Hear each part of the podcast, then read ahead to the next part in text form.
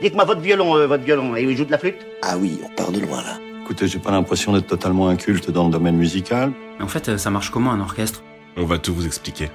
L'orchestre, L'orchestre, mode d'emploi. mode d'emploi. Une série de l'Opéra Orchestre National, Montpellier, Occitanie. Épisode 25, un compositeur, c'est forcément mort?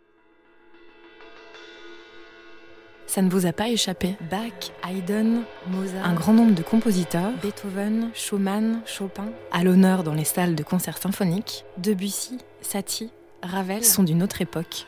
Même certains, Schoenberg, Poulenc, Messiaen, qu'on classe dans ce qu'on appelle la musique contemporaine, Xenakis, Boulez, ne sont plus de ce monde. Cela dit, cette musique contemporaine, qui désigne en fait tous les courants de musique savante depuis 1945, est toujours aussi fertile au XXIe siècle. Pour preuve, on est allé à la rencontre de deux compositeurs, trentenaires et bien en vie. C'est clairement une profession vivante et je ne pense pas qu'elle puisse disparaître de sitôt. C'est juste l'époque qui change. Aujourd'hui, on pense peut-être plus spontanément aux compositeurs de musique pop ou de musique de film, mais c'est exactement la même chose. Il y a juste énormément de champs d'action différents et les gens ont accès à de très nombreuses variétés de musique. Sivan Eldar est compositrice de musique contemporaine. Elle a d'abord suivi un enseignement classique en étudiant le piano et la voix dès l'âge de 5 ans, avant de s'intéresser à la composition et à l'ethnomusicologie.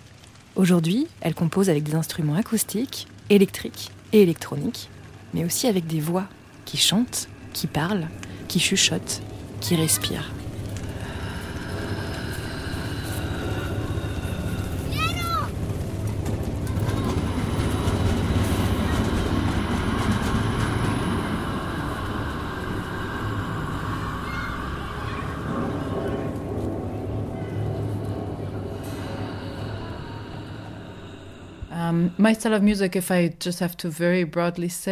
Si je devais décrire ma musique, je dirais de façon très large qu'elle s'intéresse beaucoup au timbre, qu'elle progresse de façon lente, avec des sons immersifs. Et en général, je m'emploie à travailler avec des gens qui contrastent avec mon style. Ça me permet d'explorer d'autres champs et d'emmener ma musique dans des territoires que je n'aurais pas pu imaginer autrement.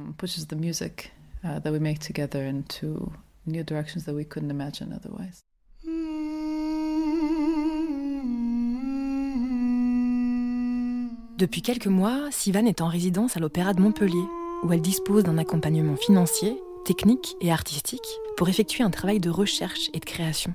Récemment, elle y présentait sa dernière pièce, Una Mujer de Ramada, une commande de l'Opéra Orchestre National de Montpellier et de l'Orchestre de Chambre de Paris, dans laquelle la poète, auteure et chanteuse de RB, Amira Leon, originaire de Harlem, tient une place centrale. First of all, I heard her in Harlem, in New York, at Apollo Theater. Uh, a friend took me. I didn't know her music at all, and I was just blown away. La première fois que j'ai entendu Amira, c'était à New York, à l'Apollo Theater. Je ne connaissais pas du tout sa musique et j'ai été bouleversée. Uh, so I just loved everything. Her J'ai adoré son spectacle. Du coup, je lui ai écrit. Elle m'a répondu quelques mois plus tard et on s'est rencontrés à Londres. Je me souviens très bien, on était dans son appartement, en train d'improviser.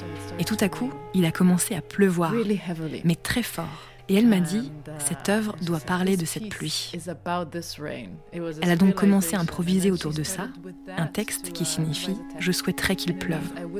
Du coup, dans cette pièce, comme Amira évoque l'eau, je me suis beaucoup intéressée aux sons organiques, comme des racines qui poussent, des choses qui bouillonnent sous terre.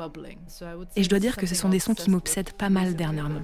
Ce genre de texture un peu bizarre qui boue. Je pense qu'on le sent à certains endroits de cette œuvre.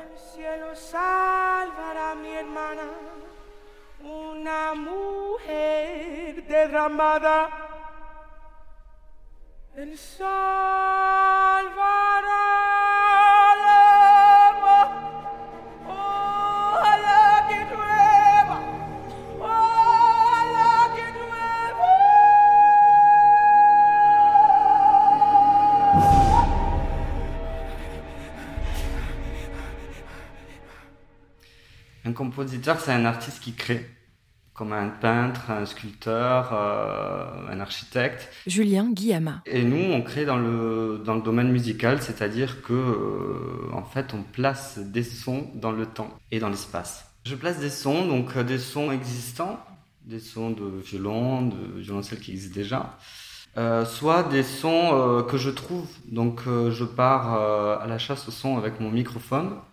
Et également, je, crée euh, des sons dans mon laboratoire, dans mon studio, où là, je peux utiliser plusieurs sortes de techniques, soit en utilisant ces sons que j'ai enregistrés, soit en créant des sons qu'on appelle de synthèse, c'est-à-dire des sons qui sont euh, complètement artificiels. En résidence à l'Opéra de Montpellier juste avant Sivan, Julien Guillama s'est notamment penché sur les sons emblématiques d'une maison d'opéra. Il les a assemblés dans une œuvre ballade intitulée Soundwalks Sonic Opera, une expérience sensorielle qui se vit et qui se traverse. Alors, on avait euh, plusieurs stations. J'avais choisi notamment euh, l'entrée avec les Trois Grâces. Et j'ai notamment enregistré toute une, entrée de public lors d'un concert en binaural, donc c'est-à-dire j'ai mis des microphones dans les oreilles. Ce qui permet de, restituer euh, le son comme si vraiment on était en train de l'écouter en direct live sans, sans casque. Et, euh, et, les gens, d'ailleurs, quand ils écoutent ces, ces musiques-là, souvent se retournent pour voir s'il si y a quelqu'un derrière, sont interpellés. Puis on est rentré dans la salle, et là, ce que j'ai voulu faire écouter, c'était pas justement un concert dans la salle, mais justement la salle elle-même, qui était intéressant parce que euh, c'est un vieux plancher en chêne avec des, sièges qui sont presque d'époque, enfin, ils ont l'air presque d'époque, et donc tout est en bois, tout craque, tout, est vivant, tout est. Euh, tout est riche en matière sonore. Et donc là, j'ai voulu interpeller le public sur ça.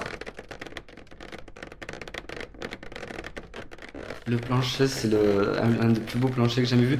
Mais malheureusement pour le public, c'est vraiment le meilleur. C'est celui de la loge au deuxième étage. Euh, la loge des artistes au deuxième étage. C'est vraiment un très beau craquement.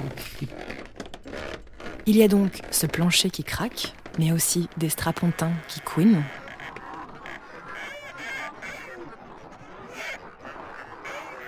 ou encore la mécanique d'une horloge.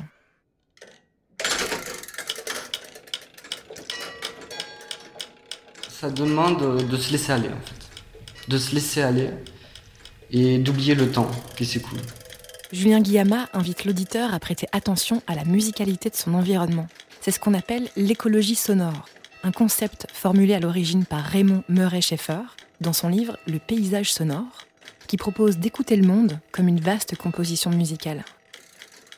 Moi, je, me bats tout le temps contre cette idée que cette musique, elle est inaccessible et, et, et réservée à une élite. Je pense au contraire que c'est une musique qui peut, euh, qui parle pas à tout le monde, mais c'est comme tous les arts. Mais par contre, qui peut être appréciée par n'importe qui.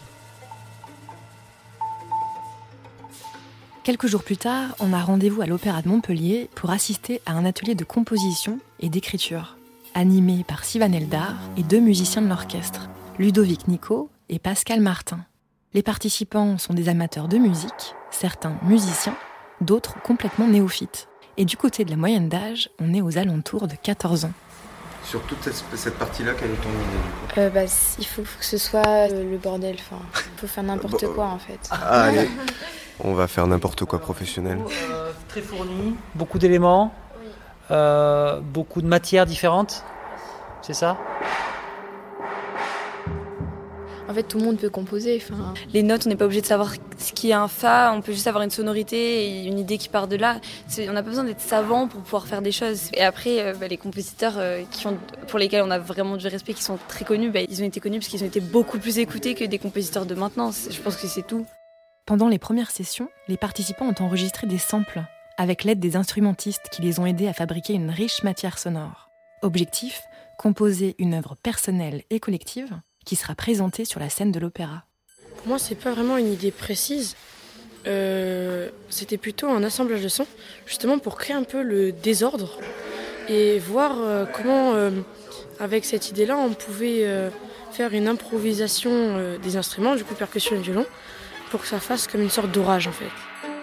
Alors, euh, ce qui était très intéressant dans cet atelier, c'est que chaque pièce correspondait à peu près à l'idée qu'on se faisait des, des, compositeurs, mais de manière personnelle. Pascal Martin, timbalier solo.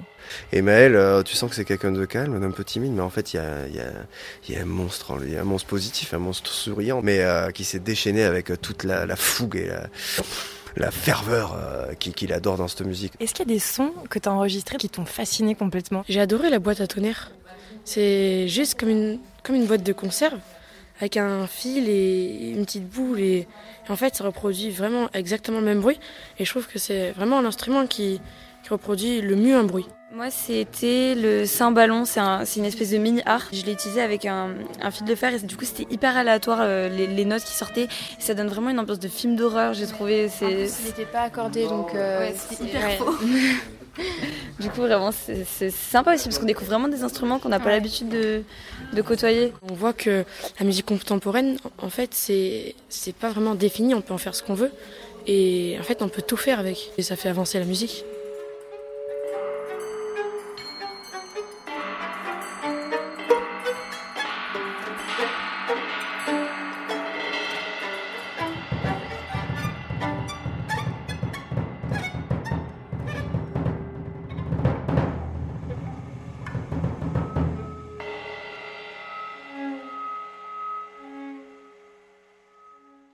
L'orchestre, mode d'emploi.